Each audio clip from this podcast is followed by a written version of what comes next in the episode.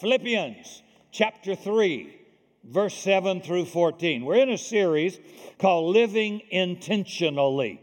It's about the power of fixed focus. Intentionally. I've got purpose, I've got focus, I'm not drifting.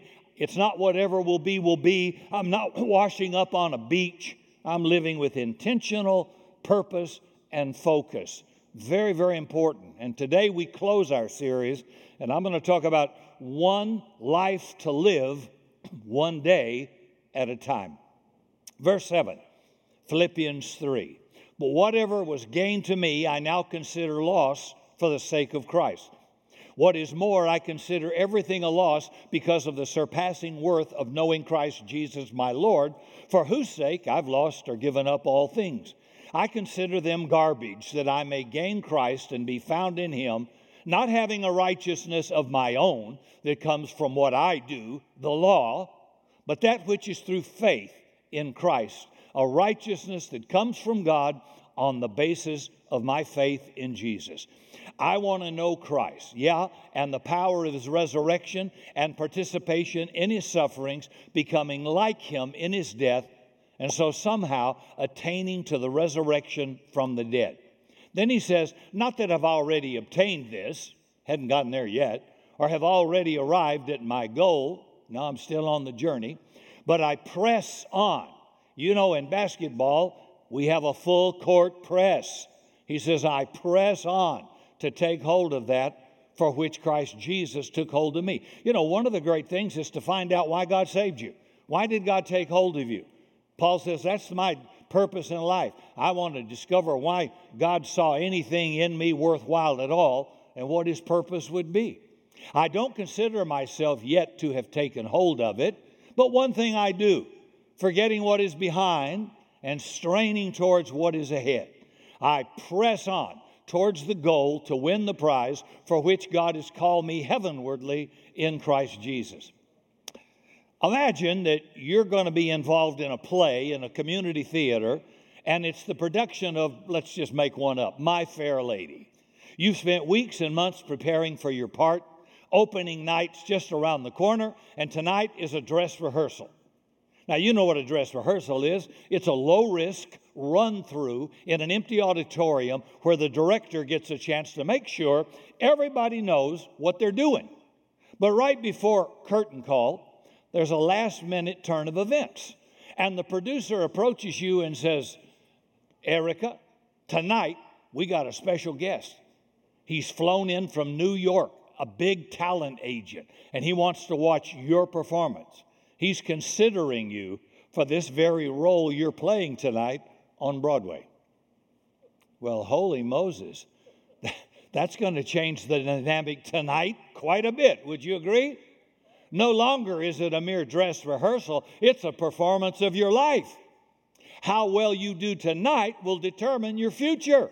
And suddenly you're profoundly aware of the significance of the next two hours. And of course, you're going to give it all you've got. So let's imagine it's not just a local community theater production that we're talking about. Let's imagine we're talking about your life and mine where your performance today has the potential to take you for the future. And that is, in fact, the way it really is. One lesson we learned throughout, learned throughout Scripture, and we focused on it in this series, is that this life is not a dress rehearsal. We're, what we're experiencing today is not a dry run, it's the real deal, the real thing. Every day after day after day, it's game on for all of us. Now, we have a tendency to live sometimes as if today doesn't really count. We live as if we have another chance on another day to do things the way they ought to have been done or should have been done. So today we decide to coast. But the Bible teaches again and again today is the day.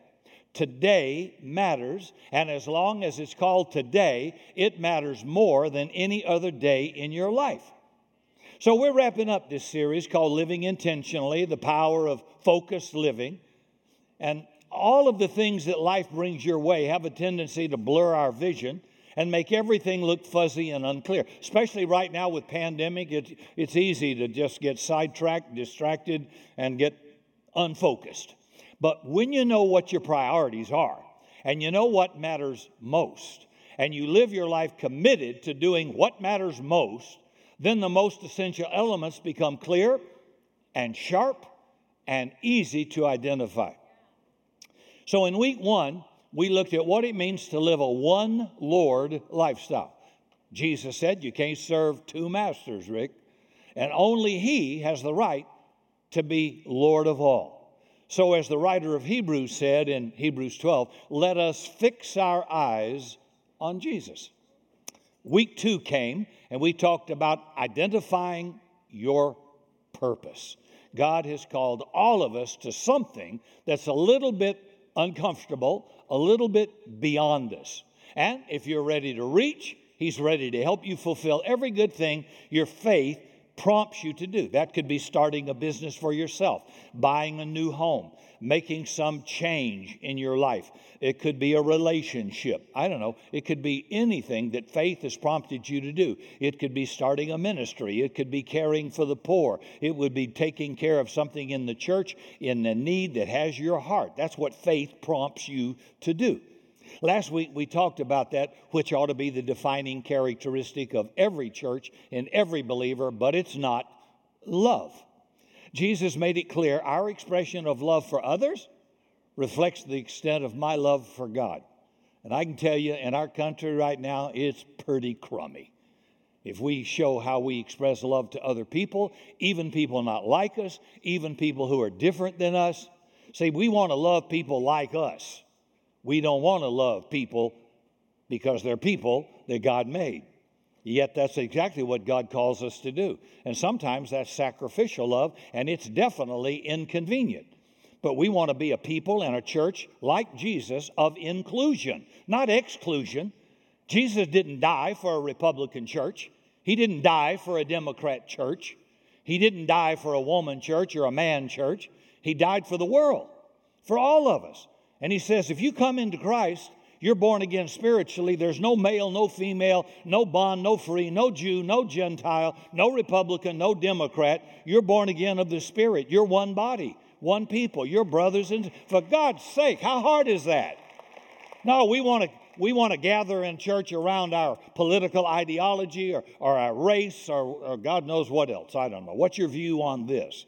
First question I was ever asked when I came to this city, first question by a minister wasn't, Welcome to San Antonio. What do you believe about tongues?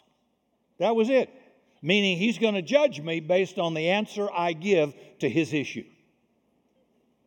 He ain't around anymore, but we are. I said, Well, when I was a Baptist, we wouldn't even buy shoes that had tongues in them. We were so.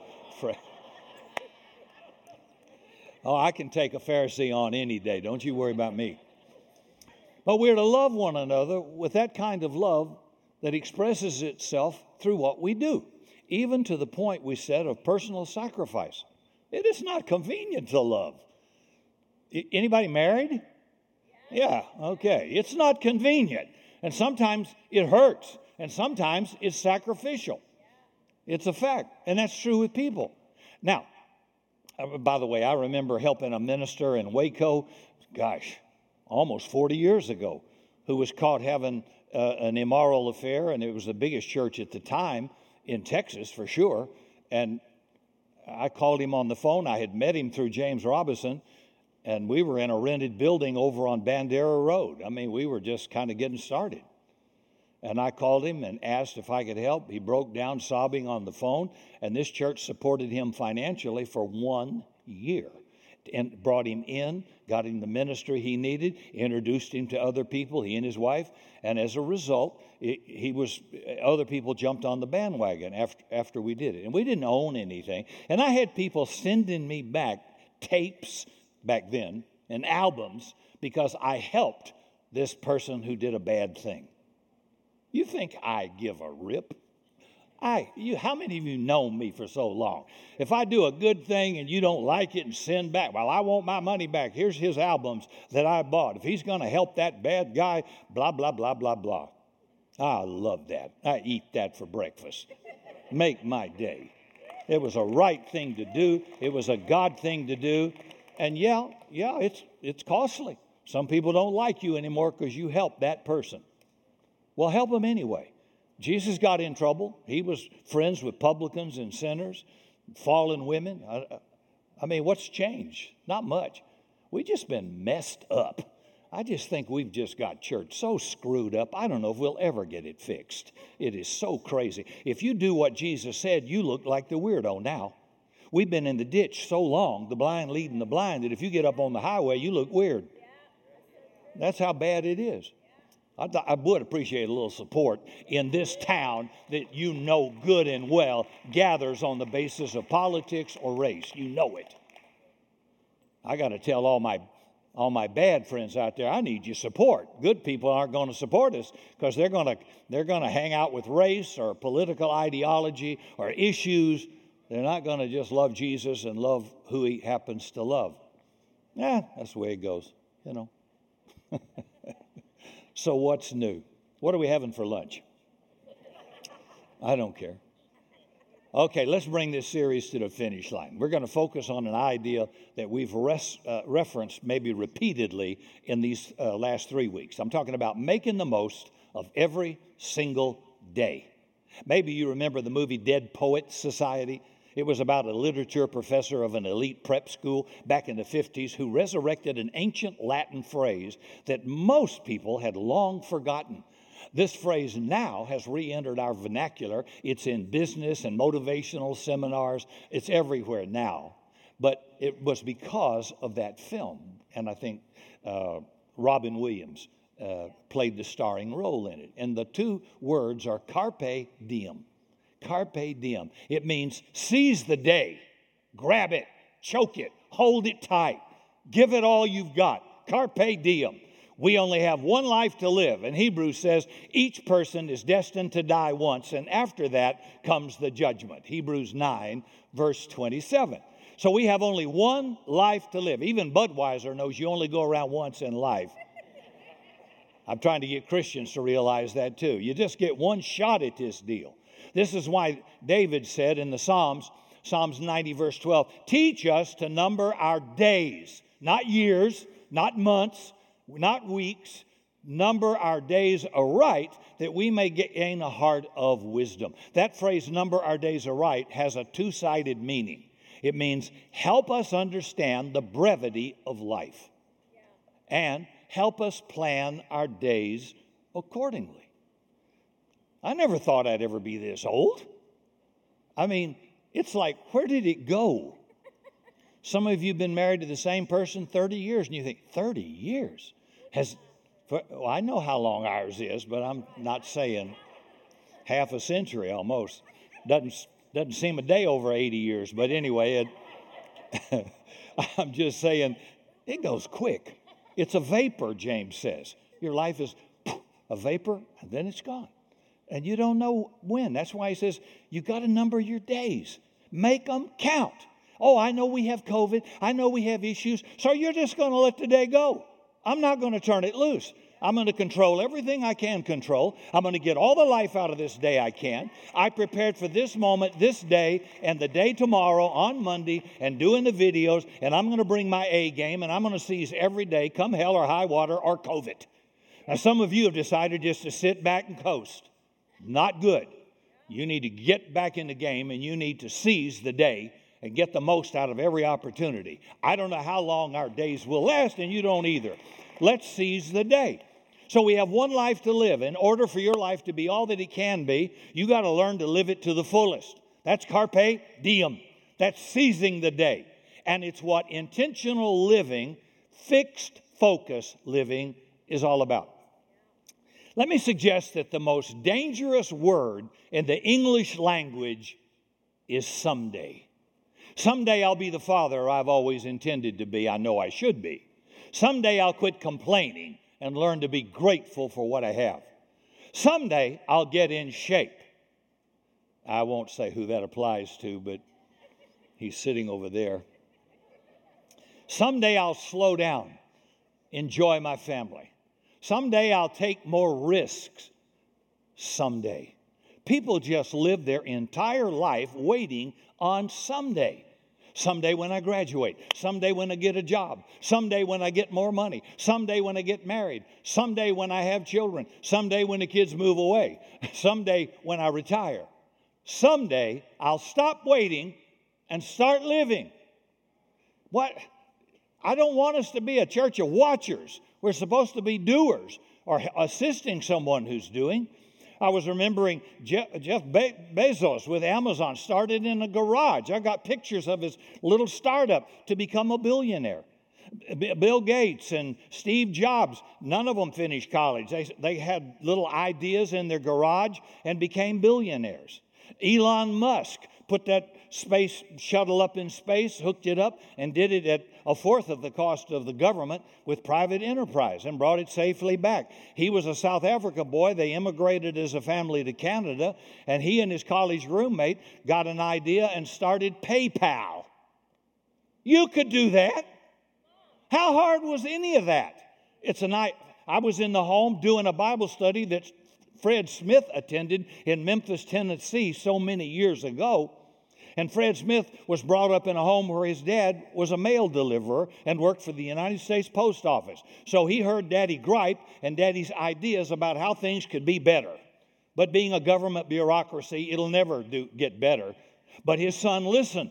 He wrote his theme paper for his master's at Yale and got a C minus on it. And the professor said that will never work. And Fred Smith went out and started the largest airline in the world, FedEx. You could do that. But you have to get off your bottom. You have to quit coasting. You have to pursue it. You have to seize the day. And there are a lot of obstacles to overcome. I hear people griping about this guy, griping about that billionaire. Why don't we raise up people who start businesses, who can fund the kingdom, who can put, let me put two million on that, let me put seven million on that. You're just as good as anybody out there. They just decided to give it a shot. If you want a no risk life, you're going to have a no reward life. That's it. Thank you. Amen. Security, bring that man down to the front. Okay. So let me speak for a couple of minutes on the attitude of being fully alive right now. Occupying, this is the only day I've got. This is the only moment I've got. I'm bringing my A game, the best one. Now you get to watch, but I hope you'll leave here and do and seize your week your day, your opportunity. There are some things you can do, some things you can control. Engage in a positive conversation with somebody, uplift somebody, encourage somebody, give them an idea. Use what God's given you to the best. And if you use what you've got, God says, I'll give you more. Let's occupy completely this present moment because this moment is the only one I've got. Yeah, I've got plans tomorrow, but I don't have a guarantee of tomorrow. I made my plans, so I better suck it up and suck out all the life in this day I possibly can. Yesterday's gone, and there's nothing I can do to bring it back. Tomorrow is not here yet, and it may never come. You only have this moment. So, let me talk to you for a few minutes about living with a make the most of this day mentality, seizing the day. Each and every day, in order for this day to be all that it has the potential to be, make three resolutions. Real simple, right? It'll help you keep your focus fixed on what matters most. Three things. Here they go. Number one, put the past behind you. Put the past behind you. You can't change it anyway. In the first week of this series, we talked about two ways we tend to dwell in the past, and neither one of them helps us at all. If the past was particularly bad, we have a hard time letting go of the mistakes we made or the, the sins we committed or the hurtful things we've experienced at the hands of others. It's hard to let go of a difficult past. We keep asking ourselves, why did I do that? Why did I say that? Why did that have to happen to me? Why, why couldn't it have been different? See, a hurtful past brings bitterness, shame, and regret into your present. It takes away your ability to focus on what matters most, and you can't even change it. Sometimes we don't just dwell on the past, we cling to it like a girlfriend because the past, I don't know where that came from, but I just, it came by and I jumped on it and wrote it. I don't know. Okay. So sometimes our past was so much better than what we're experiencing today, We're going to cling to it. Well, back then, Rick, I had more money. Back then, I was in a better place. Back then, my troubles were few, my problems small. Back then, life was simple and carefree. Why can't my life today be like it was back then?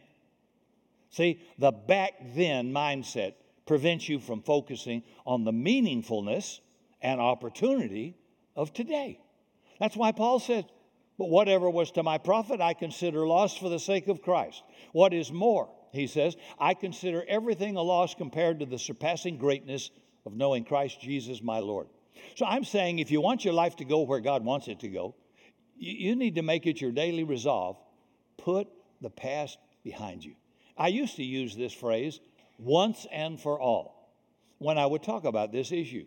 I don't do that anymore because it's rarely a one for all, once for all kind of a life. Sometimes the past creeps back in on us. Sometimes it haunts us or taunts us. And so it's our daily obligation to put it behind us once again, as many times as necessary. If somebody hurt you, betrayed you, uh, defrauded you, did something to you, when that comes back to your mind, it's not once and for all, you do it again.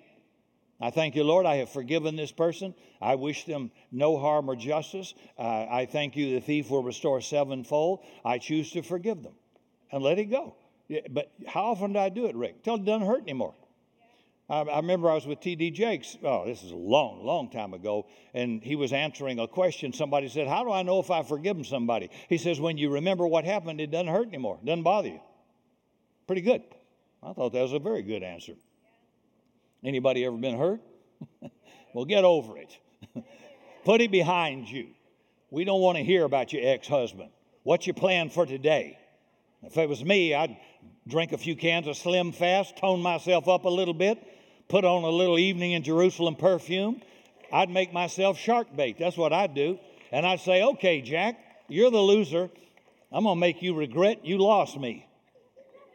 And I'm going to choose a whole lot better. That's what I do. I'm going to seize the day. I'm not going to sit around and suck my thumb and eh, get wrinkles and overeat and gain more weight. No one want to be around me. Really? Really? I'm going to take you home, fix you up. I'm going to, I'm not going to let you think that way, talk that way. There's a better way. You got to make this day count for whatever it is. You know, let me give you an example about the past and putting it behind you. This is October. It was, no, sorry, it wasn't. It was New Year's Day. New Year's Day, 1929. Georgia Tech's playing California in the Rose Bowl. You can Google this and see it. Late in the second quarter, Roy Riegels, he recovered a fumble for California. And his excitement, he got confused and started running the wrong way for 65 yards. He thought he was about to score. Instead, one of his own teammates tackled him at the two yard line.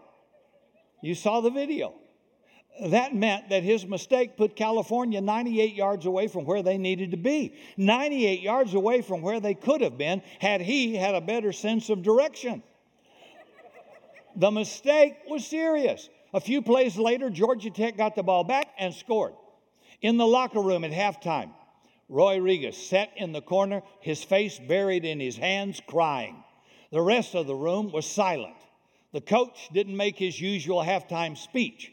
But just before the team was to take the field for the second half, he said, The starting team will go back on the field to begin the second half. Well, the whole team left the locker room except Riegels. He remained in the corner, his head down in shame. He said, I can't do it, coach. I can't play. I've ruined the whole team. The coach said, Get up, Riegels. The game is only half over. You belong on that field get up and get back in the game. And they won. You know, your game isn't over yet either. Regardless of the past, you still have the rest of the game to play, and you belong on the playing field. That's important. Don't now sit down, sob, cry, feel sorry for yourself. You've messed up. It could have been a divorce, it could have been any number of things. No, no. The game's not over. It's just a halftime. You, you got a lot of game left to play. I try to say to everybody, get back in the game. You have no right to lead. God didn't put you out of the game. He says the gifts and callings of God are irrevocable. He hasn't changed his mind just because you screwed up. Now, that leads me to the second resolve we need to make on a daily basis. Not only do we want to put the past behind us, I need to make it my habit to take the road before you. Now, what's the road before you? Well, it's the second half of the game, Riegels. It's the next job, the next sales call, the next assignment. It's the next try. Even if all your life has been spent running the wrong way and you find yourself now tackled at the two, 98 yards from where you ought to be, you leave the locker room because the game isn't over. Many games are run in the last few minutes when it looked like it was over. And maybe you've said, well, I guess it's over for me. No, not. We got a hundred year old Abraham. It ain't over for me. We got 80 year old Moses getting his commissioned call at 80. It's not over for me. I'm not looking for AARP or Medicare or God knows what else that's old and ugly for people who are finished in life. Not finished. I hadn't taken my last breath, and neither of you. My best days could be just ahead of me. The glory of the latter house will exceed the glory of the former house, Scripture said. You belong on the playing field, regardless of the screw ups in your past. Paul understood that he couldn't take the road before him if he kept looking back over his shoulder. So he said, One thing I do, forgetting what's behind and straining forward to what is ahead. I press towards the goal to win the prize for which God has called me heavenward in Christ Jesus. That means each day we need to ask ourselves, what can I do today to make the most of this day? You know, just pause a moment. The team, the tech team, all of us, the, the creative team, part of the staff, we're always thinking, what can we do? Now we're going to have Chosen coming up very soon with, with all the ladies. It'll be different because there'll be people who won't come but will watch online, and then there'll be people who will come. Everything has changed. Now we got church people staying at home. Yesterday, Cindy and I drove down the road and went right by Walmart. Not a parking place available. The place and the parking lot jammed. And I thought, and you ain't going to come to church for 60 minutes? Dear God, uh, who raised you? I want to talk to your mom and daddy if, if they're still alive. What are you talking about? This is, as safe as Walmart. I'm serious. Some of you cave dwellers watching online need to get yourself in here in the fellowship unless you have a serious illness. Enough of that fear. It's funny, you can go shopping at HEB, you can go to Costco. I don't mean to preach, but I do have a license, and I'm saying I don't understand. This, this is you've got the presence of God Himself here, and I'm saying, what, what do you know what's in Walmart? You know, Costco or Sam's when they're jammed in there. And if you want to be a protester, you don't even have to wear a mask. Talk about dumb. Just dumb. This country's lost its mind. Well, in week one, we talked about paving a path for your heart to follow. So we need to ask ourselves, what can I do today that'll move me in the direction of God's purpose for my life and move me in a close relationship with God, knowing He's got me, He's got my back, He's going to, that which He has begun in me, He'll perform it till the day of Jesus. So every time we've ever faced a crisis, I always stand on Philippians 1 6. Rick, that which I have begun in you, I will perform it until. I don't know how, I don't know when, I have His promise. So I've got faith and persistence. I'm loaded up until. I told you, don't look for a quick fix. I don't see a quick fix on the horizon. So we have to make the most of how we plan services, what we plan to do, the best we can. If you got even better ideas, share them. We're open to that. See, eh, don't be a, a armchair critic. Eh, be somebody who will engage in some other options. And as we talked about living out your purpose in life, we need to ask, what good thing can I do today that would be pleasing to God, that is activated by faith that the Lord would take glory in. He, he, he led me to do something. I had a friend in here last night that for five years I begged him, pushed him, pressed him, manipulated him, witchcraft him, tried to guilt him into going into business for himself because he was doing so well in the whole state for another company. And I said to him, You can do this for yourself. And he kind of knew it, but it's hard to let go of a guaranteed paycheck for a bigger future and a bigger paycheck. But he did. Now he's got three businesses, two condominiums, and he told me, It's never been so good in my life. I said, Yeah, and you wasted five years because I told you to do it before COVID. I told you five years I've been pressing you to do it, but I'm glad you did it. Better late than never. What's God pressing you to do? You know, you don't want to have a no risk life, there's no reward for that.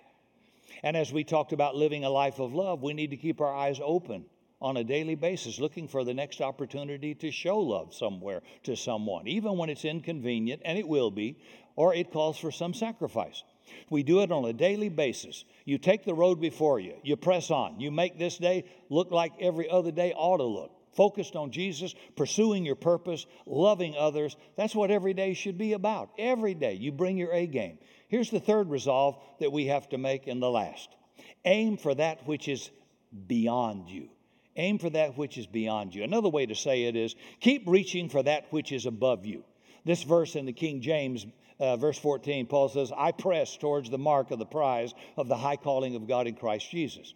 So wherever God's calling you, He's calling you to stretch, get you out of your comfort zone. Wherever God's calling you, He's calling you to reach. And Paul makes it plain hey, not that I have already attained all this or have already been made perfect, but I press on to take hold of that for which Christ Jesus took hold of me. Then he says it again Brothers, I don't consider myself to have taken hold of it yet. But one thing I do, I'm not going to be bound by what didn't happen, should have happened, or what I didn't do, I should have done. I'm going to forget what's behind me and strain towards what is ahead. I press on towards the goal. And the NIV says straining toward, King James says reaching forth. And it's a reach. And it may seem at times like an impossibility, but you keep reaching. It may seem impossible this marriage could ever get back on an even track but you keep reaching for a better relationship.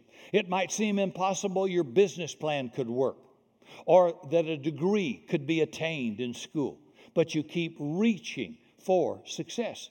It may seem impossible that you would ever experience power over sin, but you keep reaching. I thought about Ray Kroc at 54, drove into San Bernardino, California, met a restaurant owner, the McDonald brothers, and saw a vision. And it took him 30 years to become an overnight success. But he did. He kept reaching.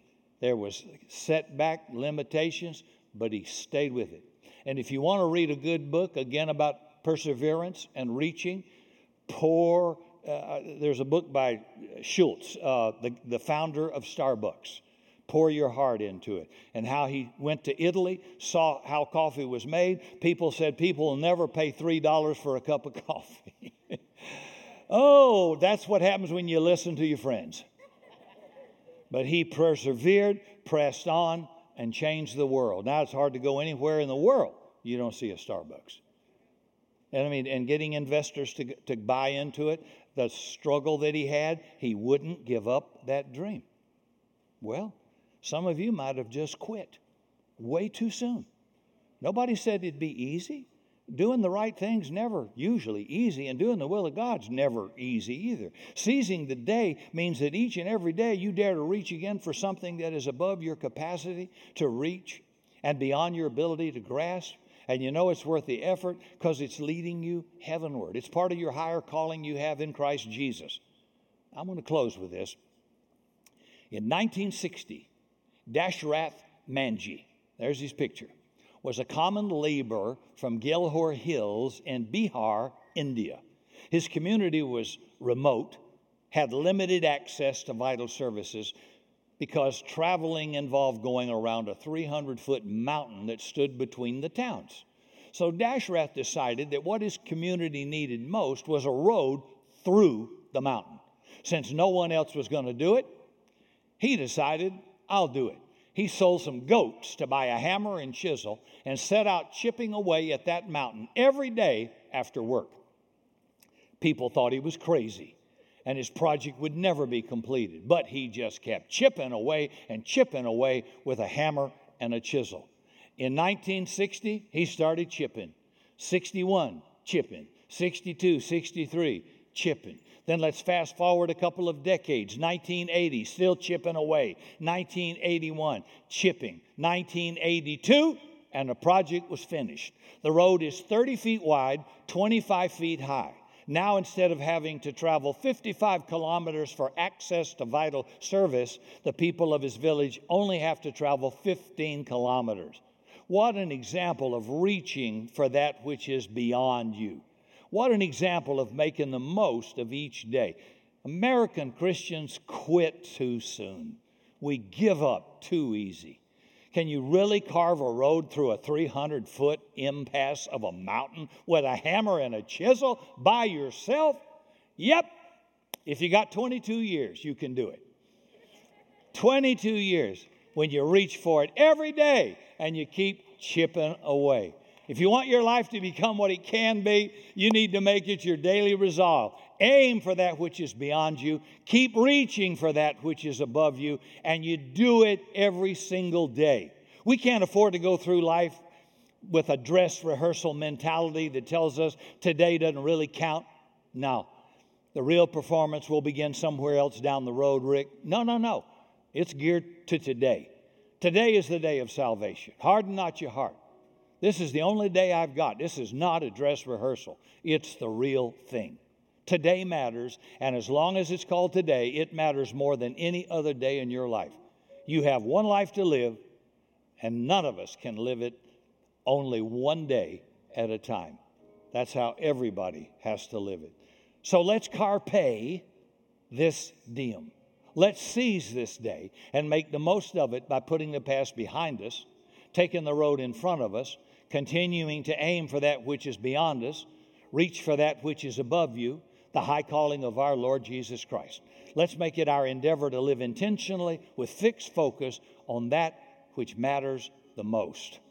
For some of you, it's time to get off the bench and get back in the game. Get back on track to what you stopped or gave up for or figured, well, I guess it's over. If God ever intended it for you, He's not changed His mind. That's a scripture you just don't hear. His gifts and his callings are irrevocable. He does not change his mind because you messed up. Get back in the game.